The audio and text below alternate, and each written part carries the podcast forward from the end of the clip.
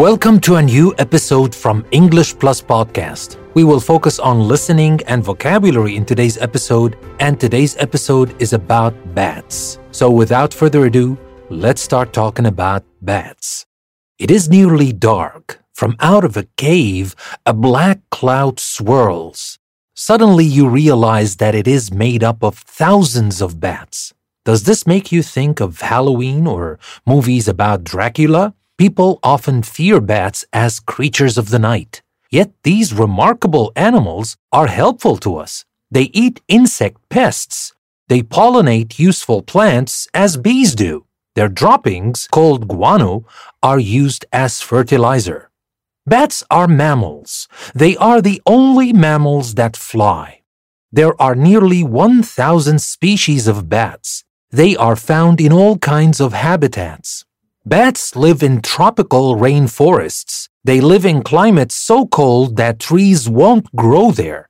Unlike other mammals, when bats rest, they lower their body temperature to save energy. In very cold weather, they hibernate. A bat's wings are made of two layers of skin. The wings are supported by bones like those in your hand. The thumbs have claws and lie outside the wings. The bat uses them to cling to the places where it roosts. They may be trees, caves, or even buildings. Muscles attached to the wings power the bat's flight. Bats come in many sizes. The largest is the Malayan flying fox. It is 16 inches or 41 centimeters long. Its wings span 5.6 feet or 1.7 meters. The Kitti's hog-nosed bat is the smallest of all mammals. It's about an inch, 3 centimeters long, the size of a bumblebee, and is also known as the bumblebee bat. Bats are divided into two groups, megabats or large and microbats or small. Megabats are called flying foxes because of their fox-like faces. They eat mostly fruit, because they are sloppy eaters, they spread the seeds and pollen of fruits such as bananas, dates, and figs. This scattering helps the plants reproduce. Most microbats are meat eaters. About two thirds of all bat species eat insects. One common American species, the little brown bat, may eat 600 mosquitoes in an hour. Other microbats eat fish, frogs, small birds, lizards, and small mammals. Now, how do bats find food? It isn't true that bats are blind as a bat. Most fruit eating bats feed by day and can see very well. Some even see colors. Even microbats, which sleep by day and hunt by night, have some vision. They use it to find food. They also use smell and especially hearing. Bats send out short pulses of sound the sounds are usually too high for people to hear. The sound waves spread out in front of the bat, they strike objects in its path and bounce back as an echo. This process, called echolocation, helps the bat find food and avoid bumping into things. Then there are the famous vampire bats.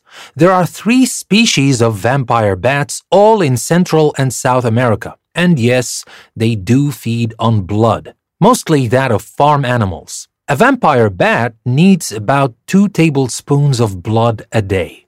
Even vampire bats have their uses. Their saliva contains a substance that prevents blood from clotting. Doctors use it to make a medicine for heart attack and stroke patients. The name of this medicine is Draculin. So, that was our story about bats. I hope you enjoyed it and I hope you learned a thing or two about bats that you didn't know about before. And now we will move on to talk about the key vocabulary we can find in our story about bats. But before we do that, let me remind you that you can find interactive exercises, a PDF downloadable worksheet, and the show notes on our website. There is a link in the description of this episode that will take you to the custom post we created specifically for this episode.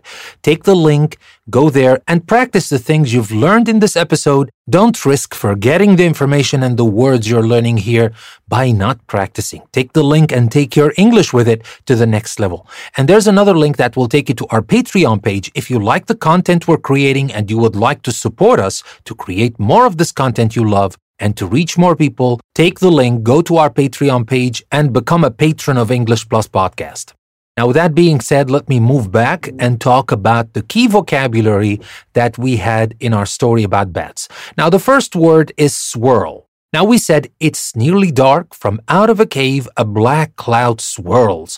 What is the meaning of swirl? If you swirl something liquid or flowing, or if it swirls, it moves round and round quickly.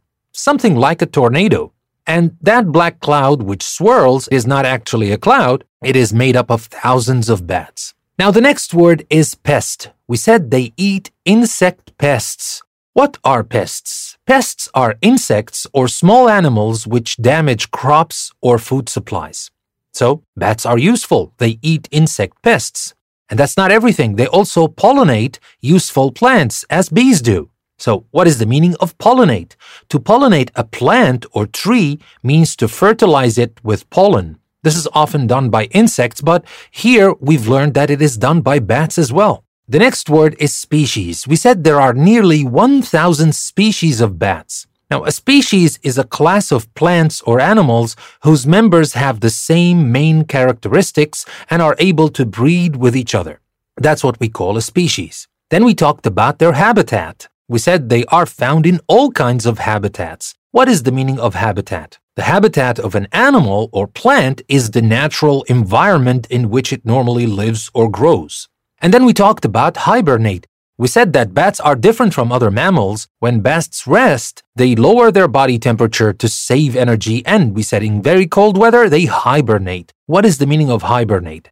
Animals that hibernate spend the winter in a state like a deep sleep. Now, most famously, bears hibernate. Not all kinds of bears, of course, but some kinds of bears hibernate. But of course, bears are not the only animals that hibernate. Obviously, as we've seen here, bats do that too. And then we have the word roost. We said the bat uses them to cling. We're talking here about the claws. The bat uses its claws to cling to the places where it roosts. What is the meaning of roosts? When birds or bats roost somewhere, they rest or sleep there. So we can use that to talk about bats or other birds. But of course, we're not saying that other birds are like bats. Bats are mammals. Remember, they're not birds. But that is the meaning of roost. And now for our next word, sloppy. We said because they are sloppy eaters, they spread the seeds and pollen of fruits as bananas, dates, and figs.